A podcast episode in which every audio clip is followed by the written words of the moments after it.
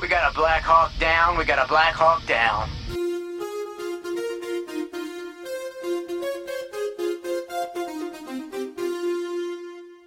Can you spell it?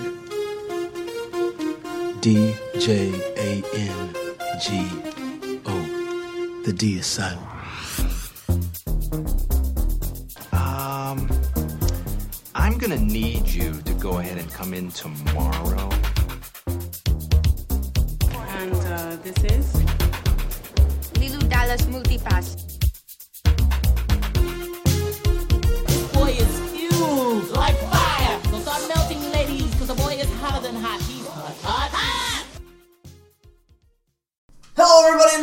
Again to the Good Trash Genre Cast, where a couple guys gather around a table and we talk about the junk movies that you'll never ever hear in an academic discussion in a university setting, but we are going to do just that with them, in spite of the hoity-toity, uppity arrogance of the canon.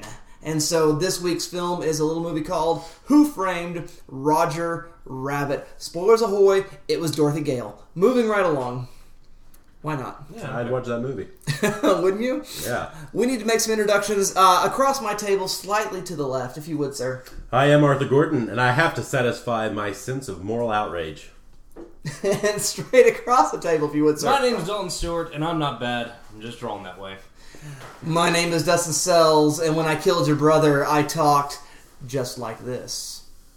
Moving right along, we are going to uh, talk about the film Who Framed Roger Rabbit. There will be lots of spoilers. This is not a review show. We're going to tell you whether, whether the movie's good or worth your time. This is an analysis show. So, we are going to begin with a synopsis from the voice of the cinema. That way, you have an idea of what's going on. Then our quick reviews. But that way, you are given then the opportunity to pause the podcast and avoid all the spoilerific spoilers, in which we reveal what happens at the end of the film and the actual framer of our dear friend Roger the Rabbit. But before we get into any of that review stuff, we do need that synopsis. Arthur Gordon, voice of the cinema, if you would, sir. A tune hating detective is a cartoon rabbit's only hope to prove his innocence when he is accused of murder. All right, thank you for that synopsis. I guess Accurate. accurate. That's that's what the movie's about. So I guess that works. Nail right on the head, didn't we? So let's do our quick reviews. Thumbs up, thumbs down. What works? What does not? Mr. Dalton Stewart, what say you, sir? It's classic. It's wonderful. What's something to like about this film? It's wonderful. It's just a joy. Uh, this has the distinction. I think there's a lot of quote children's films that are not for children. I think this is the most not ch- not for children of all the those. Um, this is Got a a thirty-year-old Lust and a three-year-old Dinky. Yeah, and I think Maroon played the part of sound mind and your wife the sound body. Why, I resent that innuendo. What's the scheme, Eddie? This was shown. Fun fact: because of ratings issues, you can see after um, Roger has the fridge dropped on his head, Baby Herman's mouth is moving a lot, but there's no sound coming out. Baby Herman had many complaints, and because of ratings reasons, his voiceover was just taken out of the movie. when did this film come out? 1988. So PG-13 was a thing. yes, just came a thing. but they didn't want it that. They wanted it PG. They really did. Mm-hmm. Because it doesn't feel like that when you watch this film. I don't know what Zemeckis was thinking. Uh, much like another film he made, Monster House, which really isn't a children's film. It just happens to be a cartoon. I would. Well, go ahead. Okay, um, he would. Um, I, it's it's really fun. It's very funny, uh, but just the nature of the humor, the nature of the plot. This is not a children's film by any stretch of the imagination. Imagination, yet it was endlessly shown to children when I was a child. Uh, I distinctly recall watching this at daycare. I'm pretty sure. That's hilarious. yeah, I watched this a lot growing up. I Now watched we all know why you are the way, the way you I are. am. Yeah. Uh, let's face it, kids. A baby smoking a cigar will never not be funny. But apart from all these things that I, I've already said, I, I think one of the other standout reasons to remember this film is it's just a technical marvel.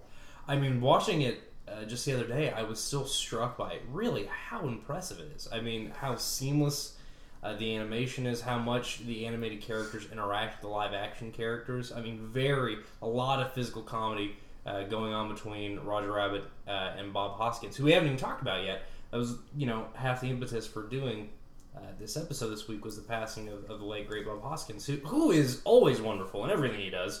'cause He's awesome. Agreed. Uh, and he is just so on fire in this film, totally playing against his type. I mean, he had done a detective film before, but he's just doing straight up broad slapstick comedy. Yeah. Uh, and he knocks it out of the park. Uh, he's hilarious in this film. I, I have nothing but good things to say about this film. I really do. Well, thank you for that, Mr. Dalton Stewart. Arthur Gordon, what do you say? Well, my first note, just going kind of back to Dalton's point, what I was going to interject earlier was I think a lot of that push for that PG rating is probably on Disney's behalf. With all their characters here, they're probably makes sense. that would probably kind of leveraging that to, to happen. The fact that all these brothers and Disney characters show up together is astonishing. Oh yeah, it's, it's, I think it's the only time it's ever happened. Well, and MGM. I mean, uh, Droopy the dog is an MGM character, so yeah, there's yeah. that as I mean, well. they're all the different cartoons. Anyway, um, of course it's a thumb up. It's it's Roger Rabbit. You know, I uh, I love this. I mean, I love Roger Rabbit. Uh, it's a movie I kind of grew up on. I watched it a handful of times growing up. Um, I wouldn't say I was ever in love with it. It's probably until this watch. It's it's just a brilliant film. I think uh, it's something special. Uh, the visual effects, as Dalton was saying, the performances are great. The voice acting, and even the direction, um, and the, the effects still hold up uh, to this day, better than a lot of other movies from this time period, and even the '90s. It really, it really holds up. Um, I think Zemeckis is very talented, and he's got a great eye and mind for these visual tricks and this integration of uh, technology. is something we see again in Forrest Gump when he integrates the, the technology with Forrest and the voiceovers there. Um, you know, he kind of moved. He tried to do a lot more experimenting with the stop motion and motion capture stuff with Polar Express, and I don't know how well that worked out, but you know, his early work certainly is is, is great, and I think Roger Rabbit really is a prime example of his his prowess. Thank you, thank you, Arthur. I would say many the same things. This movie is fantastic. It is so smart. It was. It's postmodern before postmodern movies was a thing. Really, it's it's that whole mix-up, mashup. You know what's going on. You know the references, and we're mm-hmm. going to wink the whole time we're making this movie. And like Dalton said, it's not a kids' movie necessarily, And not just because of the content. not just because of the content. There's a whole lot going on that's not necessarily kid oriented. It's it's just it's just too smart in, in many ways. I, I really loved it because I saw these characters I knew and I fell in love with this character called Roger Rabbit. I thought he was fantastic. And as again, what my co-hosts have said um, so eloquently, better than I shall, the effects themselves do hold up so well. The integration of what is animated versus that which is not. There are these moments where the backgrounds have this look to them that look totally like they're still animated, but you can tell they're real world, and that sort of blurring of the barrier between real world and animated bits and pieces is fantastic. Eddie Valiant's gun, like Mhm. the, it is clearly a physical object, but the the I don't know what how they it just looks like he reached into the cartoon and got it. and at It's- other moments, it's totally an animated gun. Yes. So it goes back and But forth. Yeah, and there's a lot of seamlessly. a lot of Yeah. really cool props that do that. Uh, the first time we see it is right when we cut from the animated Roger Rabbit Oh, short to the real world. Yeah. and that fridge is suddenly a real fridge. The floors become solid. So, and, yeah. and the, the items in the fridge are a real ham, but but not a real ham. It's it's it's astonishing. Mm-hmm. I, I wonder what would happen if the ones and zeros hadn't taken over uh, the cinema, and if we had continued to move forward working special effects in this way, and what hand drawn, semi practical, and practical effects would have done in cinema as I watched this movie because this movie is brilliant. It's really an achievement. And what's amazing to me as I thought about it is that we haven't really seen this movie done since the CGI revolution. Mhm. We've not been able to see something where there's integration of these two Mhm. different worlds. I mean, I guess you could probably say Star Transformers, but the, the thing with Transformers and with Star Wars Episode 1 is they're able to hide the fact that it's animated. I've yet to see something where it's highlighted animation moving alongside that which is real world without, I guess, coming off kitschy. I'm thinking the Brad Pitt movie, Cool World. Mhm. I've never seen it, Oh, but I'm You know, it. tho- those sort of um, failed attempts at doing it. And of course, that's also in the pre CGI. Yeah. But I, I, those sort of mixings and meldings, we don't really see anything of that any longer. Mm-hmm. And it would be neat to see characters who are clearly aesthetically drawn, you know, humans that are real world versus characters and settings that are clearly generated in another way side by side. And I don't know why CGI is not able to do that, if there's not an interesting story or if someone's not written the right script yet, but nonetheless, this movie is a gem just because of what it is, and it's very smart. Dialogue is great, performances are great, special effects are great. I love it, love it, love it, love it. So um, I'm definitely biased pro as we go into this. All right, well, there you go, dear listener. We're done with avoiding spoilers. From this point forward, we're going to let you know what happens is Roger kills Snape at the end, and uh, there will be continued spoilers throughout. Snape loved Jessica Rabbit when they were at Hogwarts together. She he really did, It's and, the and love they couldn't speak of. and The love that dare not speak. We begin now with our analysis of this film. We're going to break it open. We're going to talk about it in very, very academic, schol- scholarly sorts of ways. I begin with you, Mr. Arthur Gordon. What do you say, sir? I wanted to go a little direction. I didn't know what I was going to talk about. I thought maybe going into the uh, maybe a psychoanalysis and talking a little bit about ids and egos, and I think you could probably go there uh, with the tunes being the ultimate in idology. Uh, but I went a diff- different direction and decided I'd talk a little bit about auteur theory and auteurship and uh, something that Dustin hit on a couple weeks ago when we did Spaceballs, and he talked about the vogue auteur that Mel Brooks is. And other than that, I don't think we've ever really talked about it on the show.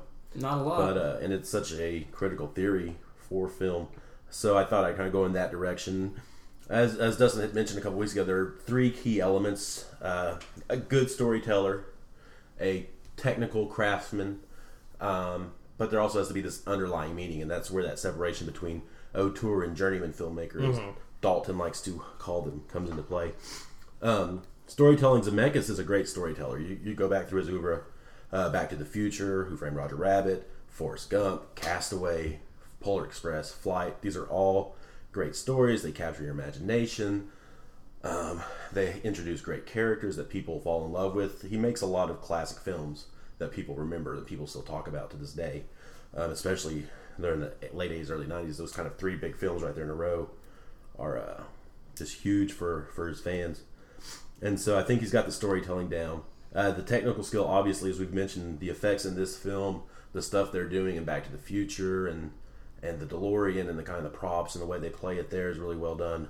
And then into Forrest Gump, where he just kind of does this whole new thing with integration of old newsreel clips and old footage, and putting Forrest in there with uh, digitally and adding voiceover. He does a really good job of crafting these scenes and these worlds and making it feel real.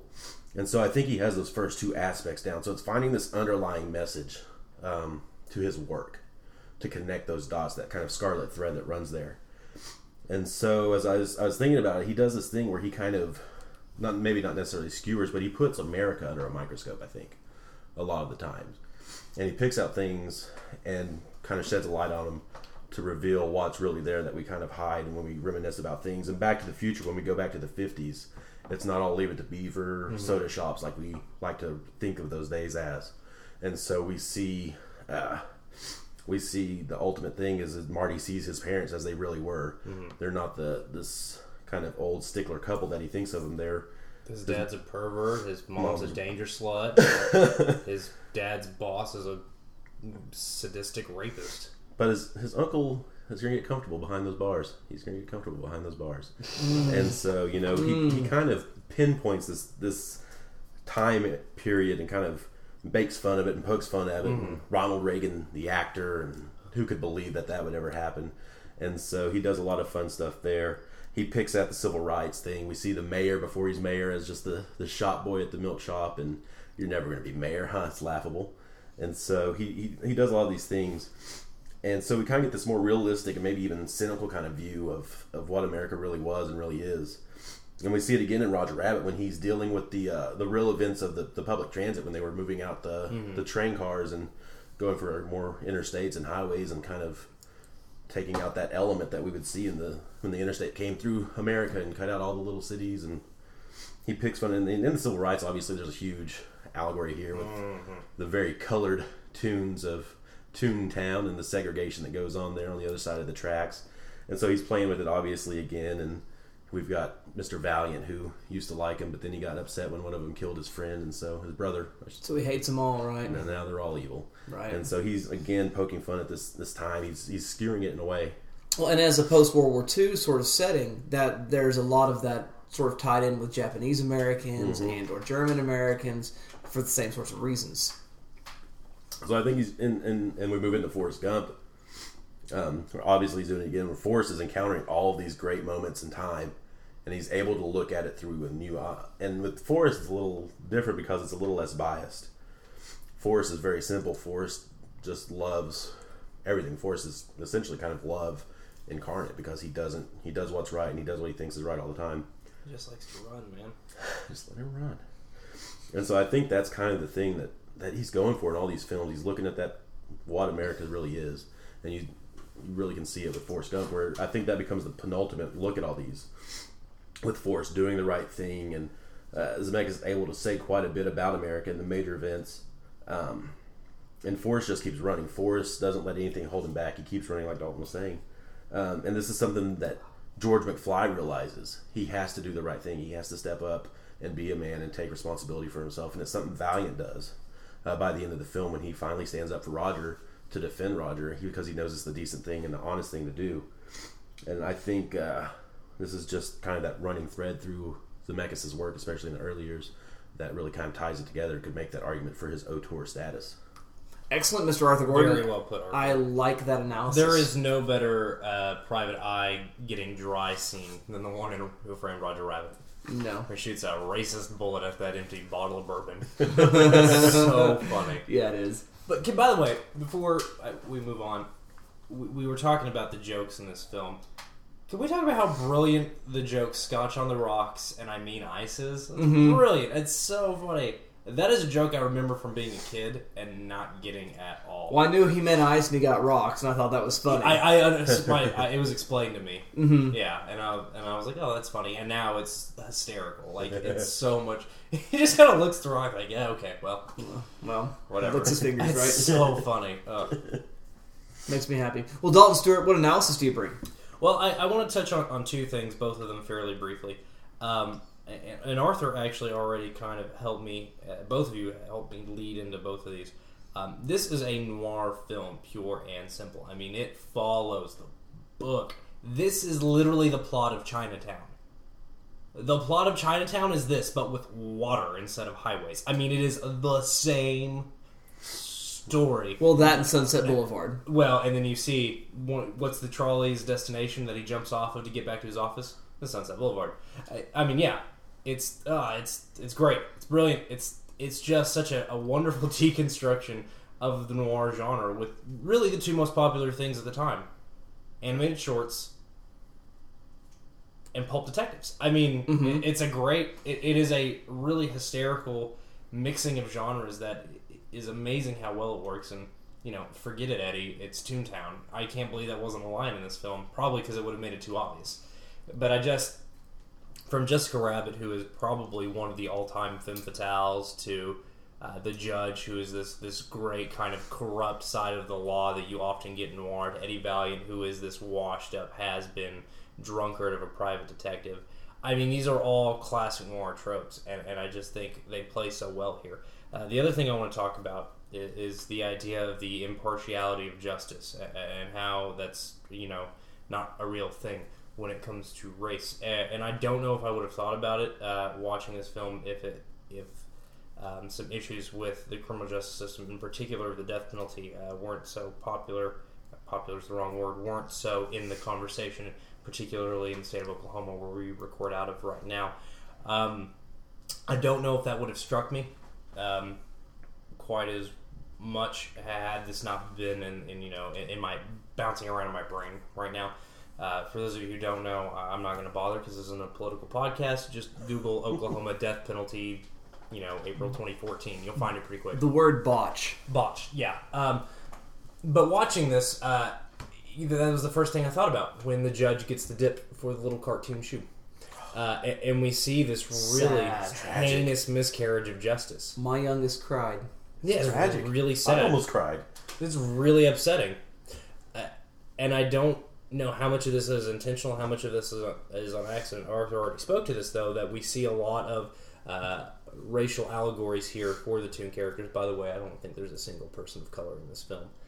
I wasn't looking super closely, but uh, pretty sure there isn't. And, and Arthur's right. I think the Toons stand in here for the um for the um, the minority citizens of Los Angeles, which is you know one of the most diverse cities in the world, uh, not just the United States. Uh, and we see this man come into Toontown who has bought literally it is said he bought his position as the judge of Toontown uh, and runs around just kind of dealing out whatever justice he deems and because these tunes aren't people they don't get a trial. They are just swiftly executed uh, through some sort of mystery cocktail uh, and it is quite uh, shocking in recent events to watch this. And I, again, I don't know if this would have struck me quite as much, but we see throughout this film this this miscarriage of justice. Roger Rabbit is not only framed; he's framed very easily. Um, I, I mean, there's not really anything other than circumstance. Like, you know, It's very Hurricane The- Well, it's obvious. Yeah. The first thing the guy says is the rabbit cacked him last night, right? Yeah. I mean, it's The- obviously. yeah, the only thing that happened, the guy that played patty cake with his wife ends up dead. I mean, no, that's it. It's not like it's even a good frame up. Right. Well, that's, just- and, and, and that, honestly, that's what passes for detective work in much of our criminal justice system today. Anyway, Yeah. We, well, we have these these notions that we don't we don't operate that way anymore because we have labs and such. But no, incorrect. Very incorrect. Watch The Wire. You'll learn something. Um, but you know, and we see this in Roger Rabbit, and again, it, it, it in light of recent events, it is shocking how clearly this comes through. And I don't know if anybody else picked up on this. If it was just me, uh, listener, let me know if you think I'm wrong. But I, I, I think there is a very strong tinge of how justice can be less than blind here. I since it happened last week, I actually watched it before the event in question, Gotcha. and it did not register with me There you go. for that reason. And- I did. I did think something about justice in Mm-hmm. the in terms of ju- judge, jury, and executor execution. That's, that sort of rush to judgment. Mm-hmm. Sort of activity that happens sometimes in legal systems, but I was not thinking about the death penalty Mm-hmm. per se. And, and I think it wouldn't have struck me again if, in light of recent events, but also the fact these tunes are being executed, uh, something that previously was thought impossible, um, I think is a really key point here. And, and we see it happen just the twice, or well, one, three times if you count one of the weasels, but you know, who cares about weasels? Um, little joke. Um, but yeah, it's very upsetting. God, that shoe. Ugh. It's a tragic moment. It really is very upsetting. Uh, and again, I don't know. Maybe I'm crazy, but that was just something that really stood out to me as interesting. Uh, so take that for what it's worth. Uh, again, you know, uh, what what's going on in your life can color your perception uh, in your reading of a film. And I, you know, I would be lying if I said that wasn't the case here. But you know, other than this, this really clear. Um, torch carrier of the noir genre. That was something I, I walked away with. Was these uh, tunes as a racial allegory and also the way justice is carried out upon them. Excellent, Mr. Dalton Stewart. What I want to suggest as I read this film is one of the great critical threads running through film historiography, which is issues concerning working conditions and labor and those sort of things around film. And I want to point out that uh, a Marxist theory might help read this film as well. And I, am I'm curious what Arthur might say about this and when I get done about Zemeckis and any sort of subterranean Marxism in his uh, filmography. So uh, think about that while I talk here. But what I want to suggest is that R.K. Maroon and Judge Dredd function as robber barons throughout this film. There is they, they they do though. I mean, think about it. He's got Dumbo out the window, and of course Eddie's like, "Of course I know Dumbo." And the best part is, right? They work for peanuts. The opening sequence where we have Roger working, and they've already dropped the safe on his head twenty three times, and he cannot seem to generate stars. But he says something that Raoul says as Roger is walking with him, banging himself on the head with a frying pan. He says, You can drop it again. I can take it. He says, I'm not worried about you. I'm worried about the fridge.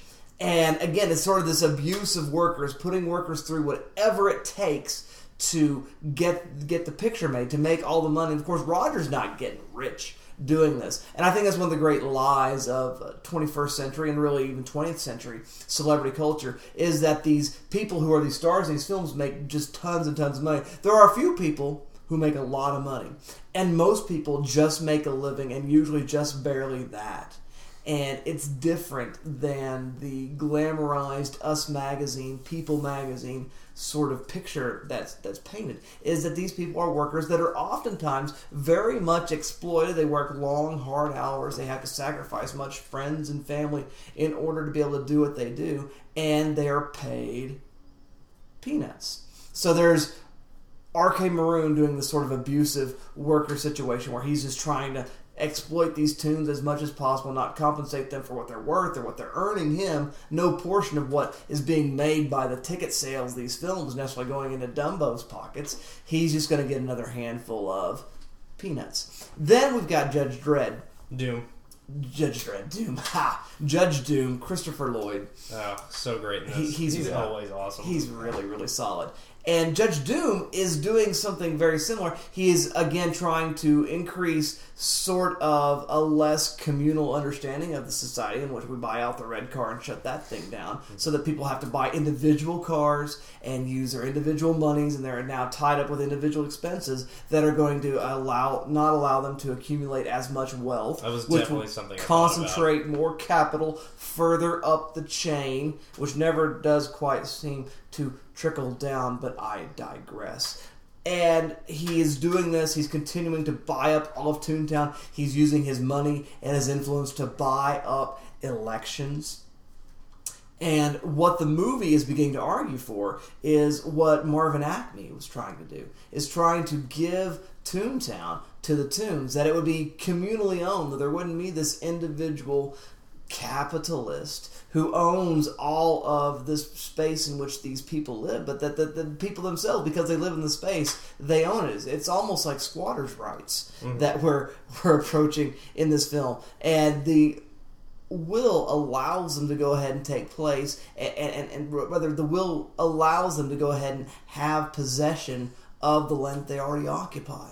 And instead of again the, the, the money, the powerful, and those who are doing everything they can to do it. And so Eddie Valiant's character ends enters into the discussion as a working class Joe, as a guy who is uh, without power, who is without much regard, and he becomes an advocate, works alongside these exploited people group. Really, the, the only thing that they can do is make these movies. And I think about Betty Boop's character. Mhm. It, she does the Norma Desmond moment, the Gloria Mhm. Swanson moment, where the pictures became small, but in this case they became color, and there wasn't much use for her any longer. And and so she's she's she's just waiting tables at this really kind of dirty, dirty, dirty, Pretty seedy, yeah. exploitative uh, Ink and Paint club uh, nightclub. that Roger or that that Daffy Duck Donald Duck thing is so great. It is funny. Oh my gosh, it's wonderful. It's it's it's why haven't we seen it before? I It was know. so wonderful. It made me very and happy. the and the Bugs Bunny Mickey Yeah. Mouse bit. Oh my god,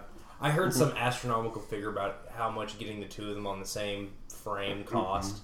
It was insane. Mhm. I'm sure. Well, and that that's the other thing I wanted to come to is that this film itself kind of perpetuates that sort of capital centristic myth because what we have are characters who are not going to get paid because half the characters in this movie are drawn Mhm. by artists and artists don't get any sort No. of credit. And don't neither get- do voiceover actors. or voiceover actors. There's no payment. The comedian who does Roger Rabbit's voice, he doesn't make a career out of this and doesn't move anywhere forward. And so he's, he's done like six movies. And so that exploitation moves forward, and the people who make all the money are the corporations. The MGM Corporation for giving Droopy Dog over, the the Disney Corporation for Dumbo and Mickey and others, uh, Warner Brothers for Bugs Bunny, Yosemite Sam, and all all of that ties in this idea of this sort of exploitation of workers so that all the capital stays up top and it doesn't actually ever the capital being the cash in this question mm-hmm. never ever finds its way back down. And i find this movie to be this really really kind of brilliant subversion of the system whilst acting within the system. Mm. I haven't seen anything like it ever until i saw the lego movie hmm Oh my god. in, in, in which similar sort of things take Yeah. place. Yeah. Yeah. And and, and I, I think this, there's something really really smart, and that's probably why we don't see these movies very often. I, I think I think the Lego Movie, yeah, and this really are two of the only films I can think of that really touch on the joyful anarchy that is animation and, and what that means and, and just really exploring that idea. Yeah. Um, you know, Justin, you said something that I, I really want to point out. When you look at a, a voiceover uh, art actor, voiceover artist's filmography, they're all extremely prolific. Mhm. Uh, and that's not because there's only like eight people that can do voiceover. It's because you can do it on the quick, and you don't get paid very much, so you got to do Right. it constantly. Uh, I mean, you you see these, uh, you know, Grand Theft Auto Four is one of the best examples. I mean, that game made uh, broke every box office record that a movie's ever held in five days. Uh, the guy that you know voiced the main character of that, uh, the character being Niko Bellic, I can't think of the voice actor's name. Um, you know, is, is considered one of the best depictions of a of a living, breathing character in a video game. Dude made like twenty grand. Right. Which, yeah, that sounds like a lot of money. That sounds, you know, that's more than a lot of people make in a year. But compared to a game that made, you know, billions of dollars, it's nothing. And that's about all the work he did that year. Yeah, that was probably all the work he did that year. Which now we start talking about poverty line Mhm. sort of stuff. Yeah. And, and again, it, it points out sort of the inequality of the system. And uh, I, I like that about both Lego Movie Mm. and Roger Rabbit. I think Roger Rabbit's very much on the nose by taking the Chinatown story, Mhm. which is what film noir has always been doing. Oh, for sure, for sure. And also mixing it with the Sunset Boulevard sort of thing. Mm. Instead of just the pictures move beyond and Gloria Swanson's uh, Norma Desmond is left on. Of course, she's living in her mansion playing cards with Buster Keaton and Mhm. wearing her, her chimpanzee in very exquisite coffins. The real story is more like what happens to Betty Boop. Mhm. And the real story is more like what happens to Jessica Rabbit. Jessica Rabbit ain't in no movie. Jessica Rabbit is having to sing at this nightclub and trying to keep everybody's hands off of her to limited success. And I find that to be really, really fascinating and interesting with this film. I think it's very, very well said, Dustin. Well, thanks, gentlemen. This has been a great conversation. This movie's awesome. Yeah, it's great. I mean, it really is. I mean, we're going to move into what we always do and, and render our verdict, which is shelf or trash, else or instead. And uh, I can't help but think that there's going to be unanimity uh, concerning this film. But um, let's go ahead and not let it be a foregone conclusion. Mr. Dalton Stewart, what do you say? Shelf or trash? And then the more interesting question, perhaps, tonight, else or instead. I, I think Dustin's correct. We're not going to see a whole lot of disagreement here at Shelf. Uh, that being said, uh, I think it is one of those films we talk about on this show a lot that is kind of on repeat throughout the world. Mhm. Uh, I think this film's on TV all the time. Uh, I don't know how long it's been on Netflix, but it seems like it's been there for a while. Yeah. It's been a minute. So I don't know if you necessarily have to absolutely own it because you can probably see it without owning it. That being said, it is a very worthwhile film uh, with a lot going on. Um, again, we talked about the technical prowess. We've talked about all the subtext that's going on underneath the film that we all Mhm. took from it. Um, you know, the comedy. Uh, there's so many really great things going on here, and, and I think it's a really great illustration of kind of this weird middle ground uh, in Zemeckis' career. He's a man that's made a lot of family films, and a man that has also made some, you know, fairly uh, dark subject matter films, uh, and, and even the ones that aren't that dark are still just don't play well to people who haven't lived very long. So I, I think we see here a kind of interesting middle ground for him. So I'd say it's it's definitely a worthwhile film. So shelf. Uh, Elster instead, I you know the Lego Movie, as Dustin said, I think is a great companion piece to this film. They're definitely of a pair. I think if you want to look at more Zemeckis' work, um, definitely check out uh, Back to the Future, which is a movie that's I don't know why I blanked on that. A movie that's come up on the show frequently. Uh, and I would also say check out the underrated Monster House uh, that he, he did, which I Mhm. think is a really fun film uh, written by uh, somebody I like very much, Dan Harmon, the creator of Community. Okay. Uh, wrote this that prior to Community, and I, I think Monster House is a really underrated gem of a film. And it's also got Steve Buscemi in it. I mean, you can't go wrong there. Um, I would also recommend if you're looking for children's films that are not for children. um, Because who isn't? Exactly. I mean, there's so many of them. Um, check out the Lego Movie again. Uh, the first Shrek, uh, I, I think is, is I think the rest are pretty much Drek. Um, but the first one is is is pretty great, um, and it has a lot of, you know, before everybody and their grandmother was like, "Hey, let's take you know classic characters and just throw a bunch of pop culture references in there." Um, that was a really interesting idea, and and I think that's a film that does it very well. And it was marketed towards children, but it isn't really for children. And I think there's a lot of films like that out there. Uh, but that's a great place to start for that kind of thing. Arthur Gordon, what do you say? Shelf or trash, else or instead? It is on my shelf, and I think it deserves a spot there. It's truly a classic. It does a lot of stuff right. It's innovative for its time, and even still to this day, I think it's a phenomenal film. It's better than ninety percent of the stuff that's put it out today. And so there are things I would I would recommend this over many other films coming out today. I think you watch this with a handful of films. I'd say Wreck It Ralph off the top of my head, which features all these same similar type cameo Mhm. situations. We see Bowser and Sonic and Tail and whatever. You know, we see all these awesome cameos from all these classic video games. Arthur, just because you're a bad guy does not Doesn't mean mean you're a bad, bad guy. guy. That was Zangief.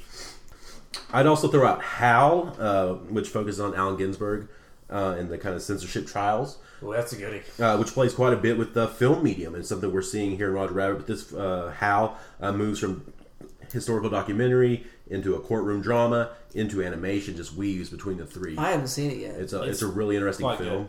I Uh, literally watched it because Jon Hamm is in it. Yeah. uh, but it's really good. and James Franco is, is leading as Allen Ginsberg. Mhm. It's just a really great film. They do, uh, for if you're unaware, uh, they film a lot of the interview stuff with Franco playing Ginsberg in the documentary style. Jon Hamm's the prosecuting Mhm. lawyer, I believe, in the courtroom drama, and then Ginsberg's poetry is animated, and that's how they weave it in. It's- It's, it's it's, really- really well made. it's cool.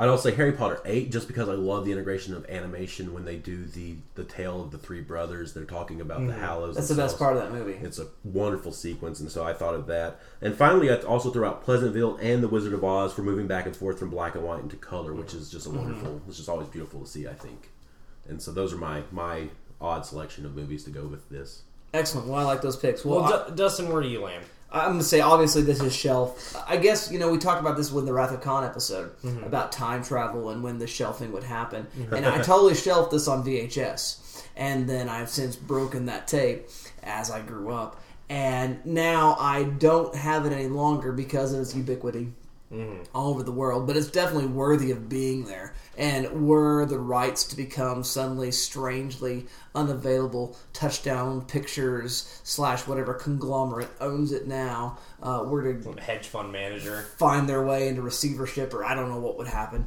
But for, and, and that does happen occasionally to films. Then you need to buy it and buy it immediately because it needs to be seen a couple times a year. That's that's how much I love this movie. It's just fantastic. It's happened to the Terminator franchise like eight times. So right? And so I'm definitely saying shelf. Uh, what else you should watch? I'm thinking those sort of twisted, dark love letters to Hollywood. Chinatown has already come up, and I think is definitely a worthy watch. But I was honestly thinking more Sunset Boulevard and that downfall of uh, Gloria Swanson, uh, or, or rather her character Norma Desmond. That's definitely worth seeing. The Star is a Star is Born, which uh, stars Judy Garland, or the new version, which I haven't seen, which stars Kris Kristofferson, which is just fun times. But I'm, I'm really rec- which is sort of the same sort of story. The old version and a new version. yeah, no, no, no. A remake in the Yeah, you know, Kris Kristofferson's where you lost me. I didn't know there was a remake, and I didn't know Kris Kristofferson was in it. I believe so. wow. I haven't seen it, but I hear good things, so I think it's definitely worth uh, watch. Also, David Lynch's Mulholland Drive, Mhm. which is specifically about this idea of the the exploitation that one receives in Hollywood, and if one plays the game and allows one's in some cases body to be exploited, one makes it, and if one does not, one finds themselves in a very very dark, sad, scary place and I find that to be fascinating as well. So, um, Hollywood is not necessarily a dream factory; it sometimes is a nightmare factory, and I think that's the dark edge of Who Framed Roger Rabbit. And you should compare it with films that help you see some of that. Now it's time for us to discuss our feedback and give the dear listener the opportunity to participate in the conversation via social media. Mr. Dalton Stewart, do you know anything about that? I'm through with taking falls. I'm bouncing off the walls. Without that gun, gun. Oh, I was gonna say that that laptop. Without that gun, I'd have some fun. I'd kick you in the Twitter. That doesn't rhyme with walls. no, but this does. Ladies and gentlemen, you can find the Good Trash genre cast at good underscore trash on Twitter. Uh, we got a bit of feedback coming in from there. It's been uh, fairly busy since we, you know, we took that time travel episode with the Harry Potter franchise. So you know, it, it's been busy. Uh, obviously, we had the the myriad retweets and favorites we get whenever we release a new episode. Uh, but I, first of all, Brigham Cole let us know that there was in fact no HD DVD release of The Wrath of Khan. There was, however, a Serenity release of that, so that's cool. Uh, we also got uh, picked up by a Star Trek fan newsletter, uh, an online Star Trek newsletter for our Wrath of Khan episode. That was very, very cool. Um, Brigham also hit us with some really awesome news uh, that you know I've been obsessing over uh, last week, and that is the cast of Star Wars Episode Seven has officially been announced. Uh, all of your favorite people are returning.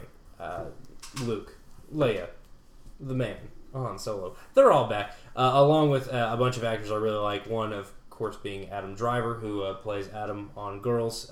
He is pegged as the antagonist of this uh, new Star Wars film. I like him a lot, so I'm excited to see that. Um, the main character or the, the lead actor in uh, Attack the Block is going to be in it as well. Uh, yeah, exactly. I like him a lot. So a lot of uh, young up and comers are going to be joining our old favorites. So I think that'll be really cool.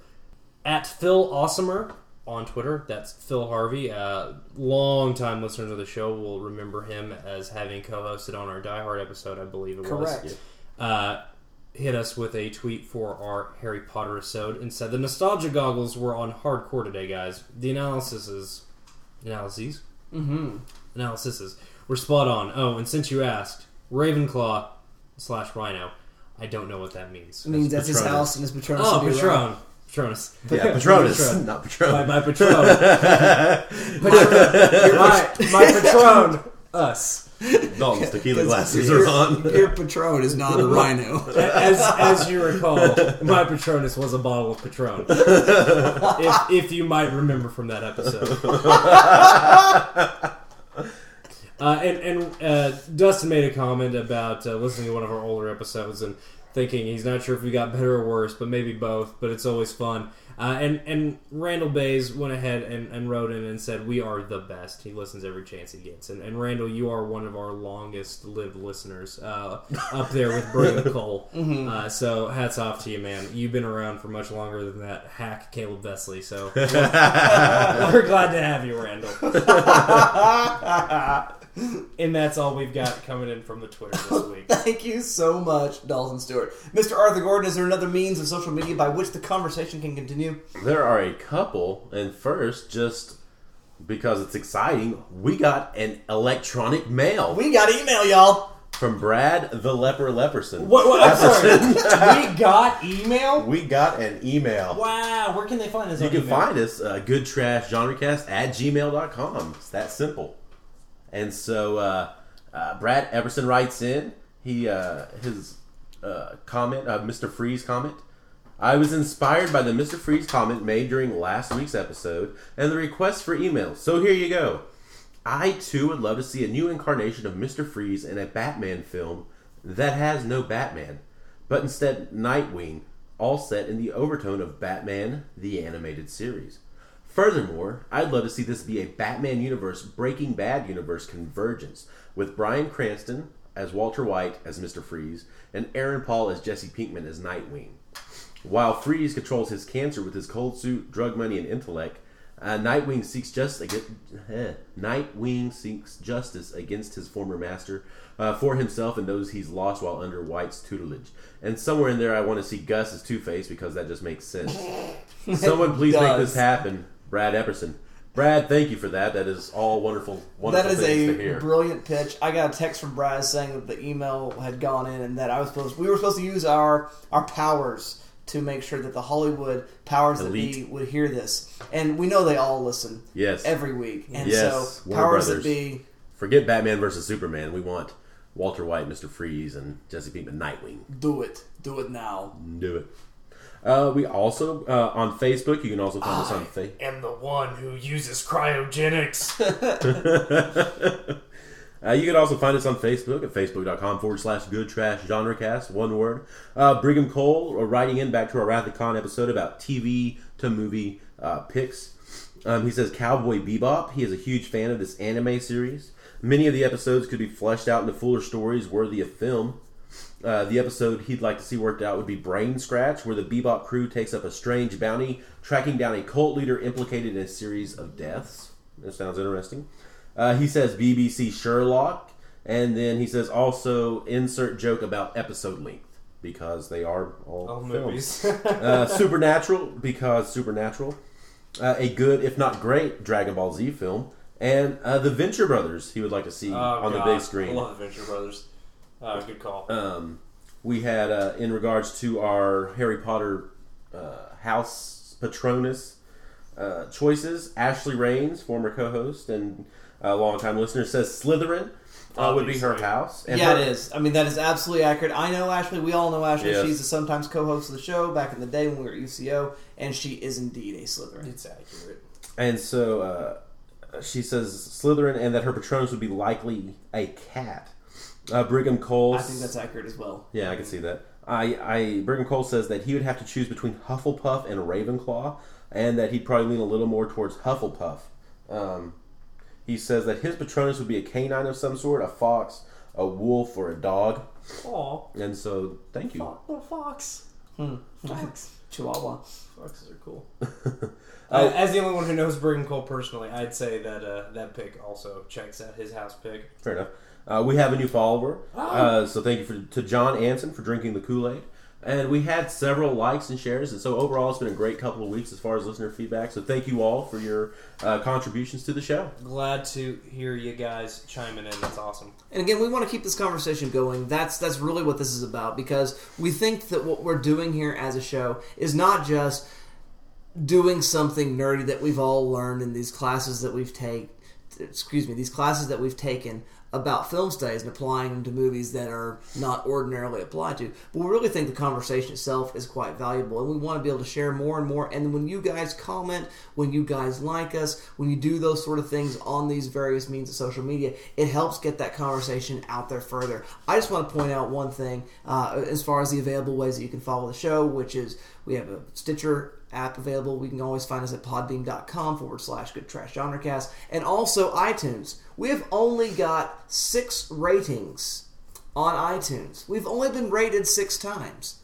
I think there's more than six of you. And so, what happens when you rate us as a show, and hopefully you rate us in a positive way, but if you don't feel positive, do what you feel. When you do these things, though, it helps us to be more searchable and helps our shows to be more out there and more available so that people can hear what we've got to say and we can make this community at the Good Trash Undercast just a little bit larger. So do please rate us there at iTunes as well as some of those other ways that we are available on the social media. Moving on now. It's everyone's favorite time. It's time to play the game. Time to play the game. Time to play the game.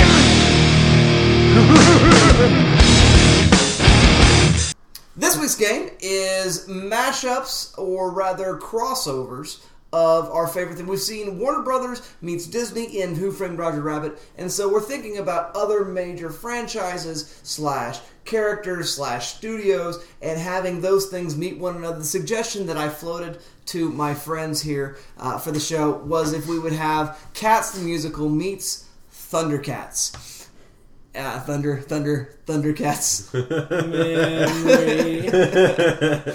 Sounds like All alone in the line. Oh. something, something, something. Mumm-Ra. Yeah, I'm in. Yeah. but it only works if it's a, a stage production and everybody's wearing Leotards. leotards. Yeah. Ab- absolutely. The cat's makeup, but for Pandora, Thundercats, which would probably be blackface, which is problematic. Moving right along, uh, we're not going to dive into that one. we are going to suggest our crossovers. There's one of mine, but I want to hear my co-hosts first. Mr. Dalton Stewart, what do you have to say? Well, I'm going to start off with a couple of TV shows, uh, and and I'm going to say Justified meets Sons of Anarchy. From the first time Donal Logue showed up as a U.S. Marshal on Sons of Anarchy, I was just like, oh God, what if Why Raylan not? Gi- Why, why should Raylan Givens should roll into town? Because I just feel like these are both shows with um, a, a really great comic, dark comic timing. Um, Sons of Anarchy is a little bit more action packed than Justified. Justified is a little Yeah. bit more laid back and being an Elmore Leonard story. But I think they, they would really meet each other well because you know Elmore Leonard stories are all about these uh, these fast talking dum dums. Uh, you know, I, I God Elmore Leonard. We don't talk about him enough on the show. That man just knew how to write good dialogue, and I feel like those two properties would really mesh well together. Secondly, I'd like to pitch um, two of my favorite shows of all time stuck together. Mad Men and Breaking Bad. We'll call it Breaking Men or Mad Bad. it doesn't make any sense at all. I just like picturing Don Draper saying, "I am the one who pitches," um, or or um, Walter White saying, "What do you want to hear?" I just I, I love it. I, I it's great. I don't. It doesn't make any sense at all, but I want it. Uh, the other one uh, that I immediately thought of a long time ago after seeing X Men First Class was, man, how cool would it be if they uh, mashed up this new cast with the old cast? And now it's happening! Ah! It's so much fun. I love it. Excellent, excellent. I like those picks. I'm not done. Oh. Well, I you- got a you lot. paused Don't like- censor him. I will not be silenced. You paused like He is the one that talks. you damn right. Thank you, Arthur. Uh, we'll keep moving right along. Godzilla's about to hit it big, laying back in the theaters. You two suck. Godzilla's making a big comeback. You know, it'd be really cool to see him throw down with the robots of Pacific Rim, which Ooh. Guillermo del Toro has already Ooh. suggested as a possibility. I'd watch it. Uh, yeah, that just sounds awesome. Mhm. Uh, and finally, it wouldn't be an episode where we talked about uh, crossover properties in any way, shape, or form if I didn't bring up Alien versus Predator. in this case, I'm talking Alien versus Predator versus Terminator, which is one of the coolest comic book miniseries I've ever read. I and also, Alien versus Predator versus Batman, which already exists as a, a fantastic short film called Batman Dead End, which you should definitely check out. And those are my pitches, picks for awesome crossovers. Thank you for that, Mr. Arthur Gordon. What picks do you have? Science pitches. Funny. Bring back. Number one. Buffy, Xander, and Willow have a feature length excursion in a horror film filled with all of the classic Universal mo- monsters. Uh, sort of like Abbott and Costello meet Frankenstein, only with a modern spin. However, a time machine would be needed uh, to get Chaney, Karloff, and Lugosi back. Directed by Joss Whedon. I like it. Boner. And it would be black and white at one point. A Disney sci fi film featuring whichever characters you want, turned into a claymation film like Wallace and Gromit, uh, and directed by Stanley Kubrick, as we reflect on life and what that means. yes. A Dexter and Mr. Brooks, played by Kevin Costner, and it's essentially the same story, uh, go toe to toe in a Sweeney Todd esque musical directed by Tim Burton. I like it. God, yours is so much better than mine. Zero Dark Thirty reimagined as a documentary shot film, where all of the tragic and torture scenes are done in animation. Directed by David Yates. All right, I've got, I've got one more. I've got one more that I just thought of. That I actually thought about a while back. Inception meets Insidious. The first time I saw the original Insidious, I was like, "How cool! Much cooler would it be instead of Patrick Wilson going to get his kid out of here. It was a bunch of Navy SEAls." yeah, and just think about it. It's just they all go to sleep, all leoed up, and then they just storm into Ghostland with ghost guns. That's There's a movie yeah. there. Yeah, I know. There's it would be awesome. there. It's Ghostbusters meets Zero Dark Thirty. it's awesome. Yeah, it would be With the, Chris Pratt.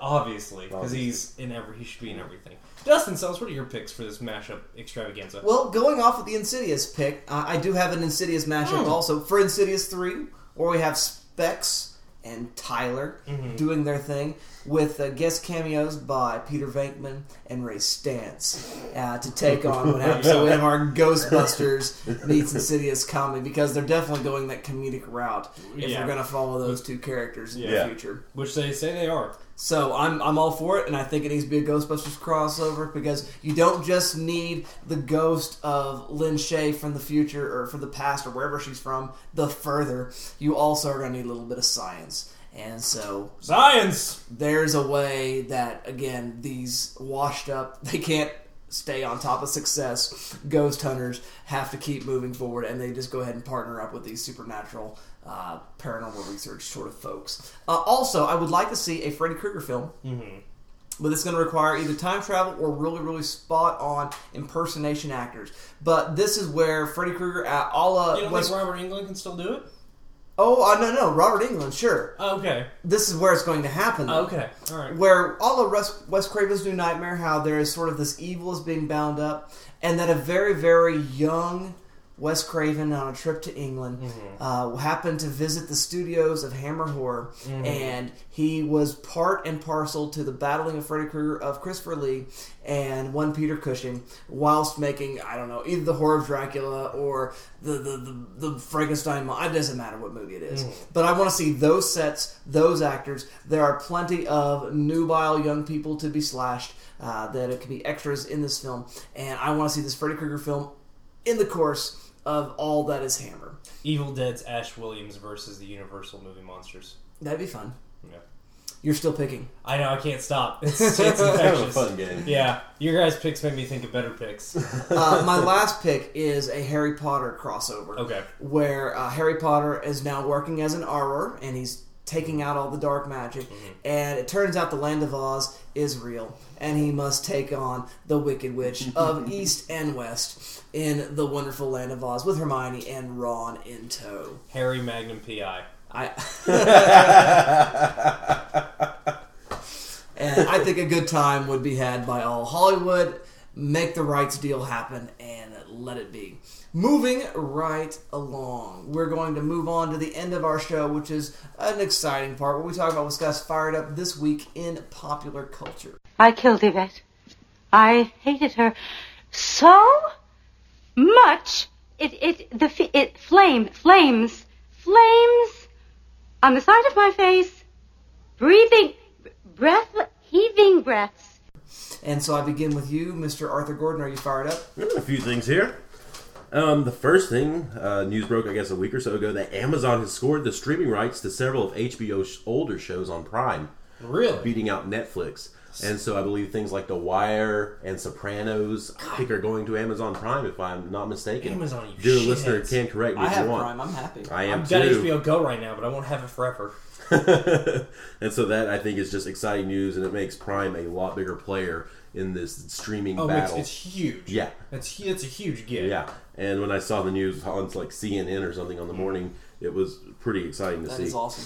Uh, we're getting closer to Godzilla, which Dalton's always already mentioned, and Days of Future Past, which he's also already mentioned. Uh, two movies I am very uh, looking forward to very much. Um, ugh. I rewatched Chronicle. Uh, came out a couple years ago, starring Dane DeHaan, who recently made a turn as Green Goblin in the Amazing Spider-Man Two. Uh, he's the lead in Chronicle. Uh, it was a it's a really good movie. I think I wish it had a bigger budget. You can see the the effects don't stand up as well as one would hope. Uh, but I think it's it's a really good movie. I think it's really good with the found footage and what they're doing there and playing with that genre. And I think I would like to see a sequel, which I've heard rumored, but I don't know if it's happening. But I think they can do some really interesting stuff when they don't have to worry about. They can create this whole original universe that they're not having to worry about other things, um, such as fanboys who are crying about things not being accurate. do a quick description of that movie. Even though that movie is known in the popular culture, I think it might be fair to say because not everybody see it because it was kind of a smaller release. Chronicle came it's out. It's not about wardrobes, right? No. And, and lions. No, no, no, it's not. Chronic, what goes of Narnia? Yes, the chronic, what kills the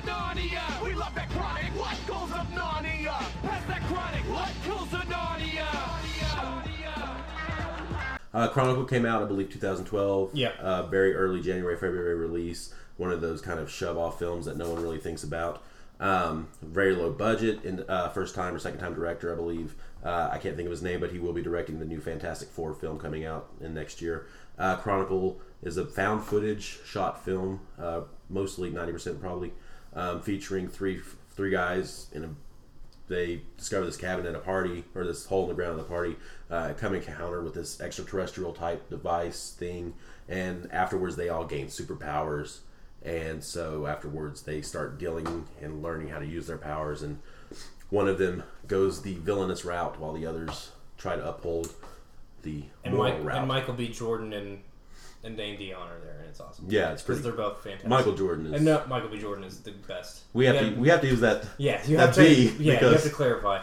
I don't know who that other guy is, but he's a chump. he's there he's not Yeah, as fun as he's Michael not B. nearly Jordan. as awesome as the Michael B. Jordan's a show so I, I still need to see Fruitvale, Fruitvale Station which I've been wanting to see but uh, yeah Chronicle check it out if you haven't seen it it's, it's worth a watch uh, the trailer for Gone Girl David Finch's new film has come out I, if we had recorded last week I would have talked about it. it's been out for a couple weeks I'm surprised Dalton's looking at me with What? This. Uh, this is David Fincher's new film based off of a novel by someone I'm sure uh, starring Ben Affleck and Neil Patrick Harris, which has me excited. Uh, this is And Rosamund Pike. and Rosamund Pike. I love her. This is a film. The trailer's out. Yeah, the trailer is out. You should check it out. It's pretty awesome. Uh, this movie, if you're unaware, it's about a husband and wife. The wife is murdered, and obviously the blame goes on to the husband, played by Ben Affleck. Did he do it? Did he not do it? Mm. We don't know. We'll find out. The trailer's well done. I think Dalton's looking it up right now. Maybe I am. so check that out because that comes out this fall, October, November-ish, if I'm not mistaken. Around my birthday. All the talk Star Wars 7 has got me kind of excited about the film. Uh, Twitter, I believe, there was a tweet today about the Chewbacca uh, costume for the new film, and there it was in all of its glory. And Mm. so it's, it's it's exciting times to see where the franchise goes. And Dalton mentioned some of the cast members earlier. I'm excited about Oscar Isaac, who is a Oh. very talented man I totally uh, from. Drive and from uh, uh, Inside Llewyn Davis. And so that that's exciting to see. God, I love him. And finally, the other thing is uh, Fargo. The the uh, the reimagining on FX is out. I haven't got to watch it yet, but I'm very excited to see it. Starring Billy Bob Thornton, um, Martin Freeman, uh, produced by the Coen Brothers, who served executively or uh, as Mm. producers in some form. It's quite good. And so I, I am really interested to watch that. It is on FX, I believe Tuesday night. You can catch that there. And so check that out and give it a shot. Excellent. Thank you for all of that, Mr. Arthur Gore. Dalton, what's got you fired up this week in pop culture? Well, I talked enough during Arthur's fired up that I could have done my own. Um, but I'll, I'll just rattle a few things off. Somehow we're four episodes into the new season of Mad Men, and I haven't bothered to mention it yet. Um, it's fantastic. It's so good. I, you know, I pretty much mention it every time the new season starts on this show. Um, the first episode was kind of a slow start, but God, this first half of this uh, first half of the last season, as they did with Breaking Bad, it's just been great. Uh, I can't say enough good things. Um, because Sunday was May the fourth, I uh, did a Star Wars marathon and try a watch order I've heard about for a while now, in which you watch A New Hope, Empire, and then watch the prequel trilogy as an extended flashback before ending with the obvious ender, Return of the Jedi. I almost said Revenge of the Jedi. Wait, say that again. One more time. Phantom. Okay, you watch A New Hope, you watch Empire, and then you watch all the prequels as a flashback once you get the reveal of Darth Vader being Luke's Ah, father. okay. Uh, and I gotta say, I don't hate Episode One anymore. I don't know if it's just because I'm older and I don't have enough energy to hate things. Um, I, I mean, it, it's craptastic every time a Gungan's on screen. Uh, but apart from that, apart from that, it works really well. Especially uh, little Annie. It isn't irritating at all after you watch Empire. It's actually kind of really shocking and upsetting. Uh, I've been playing Infamous Second Son on PS4. It's a whole heck of a lot of fun. It's a cool superhero game. I'll enjoy it. Uh, watched a movie called Exam. Uh, Mhm. me and Arthur uh, were Mhm. talking about this a little bit. Uh, I guess you'd seen it. Yeah. It is a really cool uh, single location film a la Rope, Yeah. uh, a la Twelve Angry Men. Uh, you know, all, all of these these great uh, suspense thrillers where a bunch of people get stuck in one location. Uh, the the setup here being that these eight people are trying to uh, get this job, this big in the near future, and instead of just saying, you know, in the near future, it, the title is soon, which I love. Mm. I just love that. Um, they're trying to get this job, and the guy comes and gives all these stipulations for Mhm. how you can be disqualified, uh, and he in front of them is a candidate and their number. And he leaves the room and says, You can begin the test. There's one question. They turn it over. There's nothing else on the back of the page. Woo!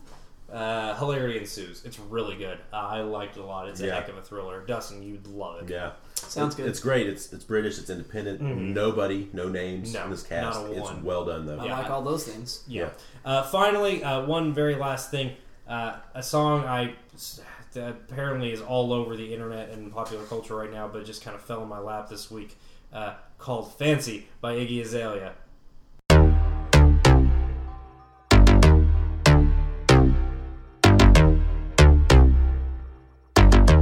First things first, I'm the realest. realest. Drop this and let the whole world feel it. Let 'em feel it. And I'm still in the murder business. I can hold you down like I'm giving lessons in physics. Right, right. You should want a bad bitch like this. Huh? Drop it low and pick it up just like this. Yeah. Cup of ace, cup of goose, cup of Cris. I heal something worth a half a ticket on my wrist. It's just this weird, like, it's this tiny little white Australian girl that raps like Mary J. Blige and I said Mary J. Blige. I meant Missy Elliott and Tupac had a baby, uh, and it's just like this ferocious rapper. I it's, Well, I like this. It's just, but it's also got this Spice Girls like girl power spirit to it.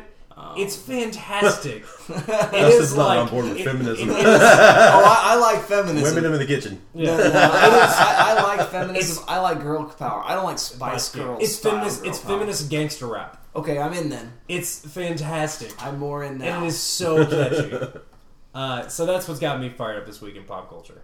Excellent, excellent. So my fired upness is more archival. It's more dusty. It's more stuff that I pulled out of the archives this week. I had a little week with the vampires this last week, and uh, just that be- like an interview with a vampire? Um, let's just series say of the the garlic stores at Sells Manor are needing to be replenished. Moving right along, I watched all three Blade films, and yeah, uh, Blade Two is clearly the best. Obviously, You know, X Men and Spider Man really get a lot of credit for reinvigorating the comic book genre. It- it was Blade. but Blade's the one that starts it. That's right. Yeah, That is correct. That's the forgotten thing. But Blade's Yeah. the one that oh, well, this makes money. And, Let's and do it. Blade's better than I would say probably better than the first X Men. Not better than Spider Man. It's not better than X Men Two, Mhm. but it's probably better than the first X Men film. I and just in that. terms of capturing um, a comic booky feel, but also making it its own movie. Yeah. And by the way, hey Hollywood slash Disney slash Marvel, I want a Blade reboot. I want a Doctor Strange movie, and I want a Michael Morbius movie, and I want them to meet up as a series of films as Midnight Suns. I want them to fight something huge. Mephistopheles is okay with me. Yeah. Anything else? You can al- you can also add a Ghost Rider reboot with suck, not yeah. Nick Cage. Yeah. And I'm all in for this to Yeah. occur. Yeah, the- so make it so. The, the the Marvel characters that fight monsters and, and use magic and shit need their own their own like universe. They're all so of these awesome. films need to be rated R. Yes. Mm-hmm. And they need to be super scary and make it happen. That's all I have to say. I doubt the Strange one will be rated R because they're talking about that's already in. The They're trying to work it with It's a the phase thing. They're Yeah. trying to work it with the The- Avenger the stuff. Avenger stuff, which So, makes sense. He forget Doctor Strange. Then I just Yeah. want. I just in that case want Ghost Rider, Blade. Michael Morbius, and Blade. Yeah. Then I'm a happy man. Well, that would really fit with their uh, their Netflix thing that they're trying Yeah. with the Daredevil, Iron Yeah. Fist, Luke Cage stuff that they're Yeah. wanting to do. I don't know if Iron Fist is in that, but Luke Cage is, I think. I mean, you've got your mainstream Marvel guys, you got your street level heroes. Yeah. Why not our well, where's our magic heroes? Marvel Absolutely. Knights, yeah. Marvel Knights, exactly. Moon Knight. Punisher. Make it so. So also, What, what are your thoughts uh, on this Blade series retrospect? Just out of curiosity. uh, I had a good time. Obviously, I, as I said a moment ago, the second film is the strongest. Guillermo del Toro yeah. is obviously the best of the directors. Goyer directs the last film, which I find to be the most interesting script, really. I, I do like the sort of vampire strain invaded virus of the second film, which makes sense when I having read the Strain series from uh, Chuck Hogan and uh, Guillermo del Toro. But I do like the idea of this Dracula, this original infected, this patient zero that they do with Beating the the modern vampires and just hating them. Mhm, Yeah, yeah. I love it. I, I- I do kind of dig on all of that. So it was a good time had there. And then I thought, I need more Dracula in my life. And I happen to have owned for some time walking through my local big box grocery store. There were for $4.97 three films Wes Craven presents Dracula 2000, Dracula 2 Ascension, and Dracula 3. and I bought them. Turns out Dracula 2 and 3 go together, Dracula 1 doesn't. But it sort of does, because Dracula 1 is theatrical, the second two are a video game, or rather, straight to video home releases, but they're starring Jason Scott Lee.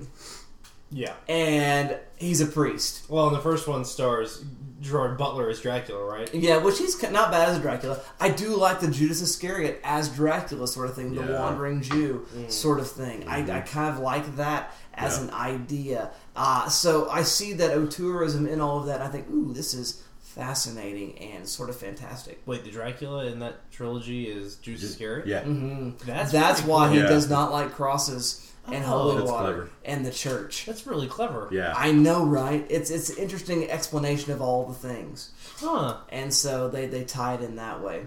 I like that. Are they any good? They're the honestly, I like the straight to video ones a little better than I do the theatrical one because Jason Scott Lee, and more kung fu. And this idea again. Did you say kung fu? There's a lot of kung fu. In two and three. Yes.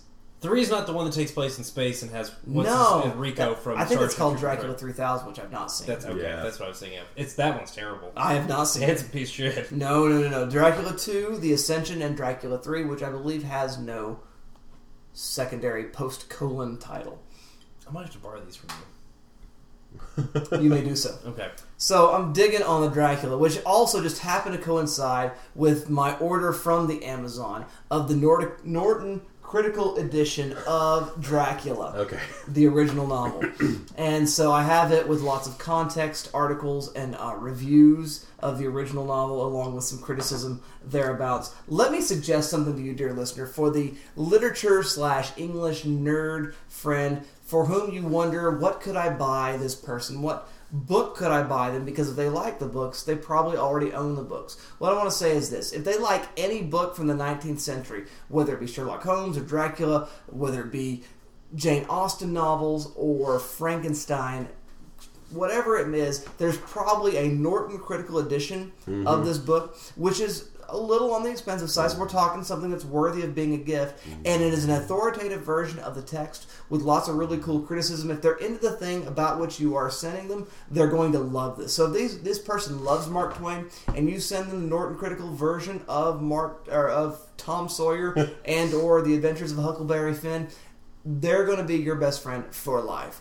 This is a great possibility for gifts. Uh, I really, really like what I've seen so far in my Norton Critical editions that I've owned over the years as an English major, and it's good stuff. So you should do that. There's a gift suggestion, and I love my book. And that's what's got me fired up this week in popular culture. Oh, one last thing is I have been reading through the Tomb of Dracula also, the Marvel Comics, which is what inspired all of this in the first place. I happen to have a digital copy of Which is where Blade first appeared. Correct. In issue number 10, which I just read, he has a better costume design by the time we get to the movies. Yeah, he's got like a yellow colored shirt and a fro and like a chain. Or, yeah, A bandolier of wooden Yeah. knives. yeah, wood, knives. teak wood Yeah, knives. he looks Those are his- vaguely like Luke Cage actually in his Yes. actual appearance. Yeah, And he speaks 70s Marvel black speak. Yeah. And that's unfortunate. What you talking about? Sort of. Dracula. Dracula being a fool. Well, maybe I not pity quite. the vampire. Honestly, that might be an improvement. that bad? It's bad. Wow. But Dracula himself, the making, the making the entire book. The comic book is about the villain. This is a rare thing. This is post 1971 and the release uh, of the uh, Comics Code to go ahead and include supernatural horror characters, and it's it's, It's, really lapsed finally at that point. and it's really one of the very few times where over the entire course 70 books we're talking 70 issues that there is a unified storyline in a comic. This doesn't really happen a whole lot in marvel of that era until much later when graphic novels uh, becomes a thing because they were not a thing at this point. It's pretty fantastic. And that's all i've got to be fired up about this week Well, we're done. we are done. It's been a great show. Next week's show, because we love rabbits oh so much, we are going to take a journey into sort of a nightmare rabbit world. This is not the Harvey from Jimmy Stewart about whom you might wrap your arm if you were. the Harvey reference in Is Who Framed Roger Rabbit. hilarious. Brilliant. no, no, this is a different rabbit altogether. This is going to be the film called Donnie Darko. The rabbit named Frank. I believe Hot Topic may have sold some shirts. And I'm so not looking forward to this. and uh, we'll be breaking it down next week. But until then, watch a movie and have a conversation. Enjoy the conversation with us. Participate with it various the means of through the various means of social media, and give us some likes and favorites and whatnot because it does help us get this conversation out there. But until then, we'll see you next time.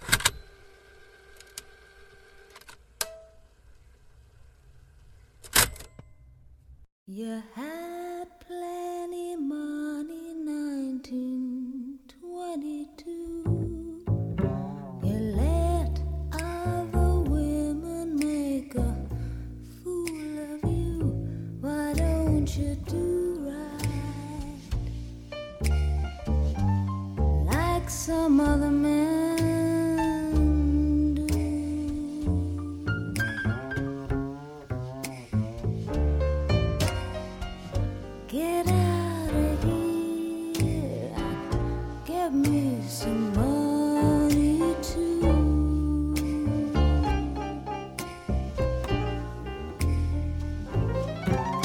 was sitting down.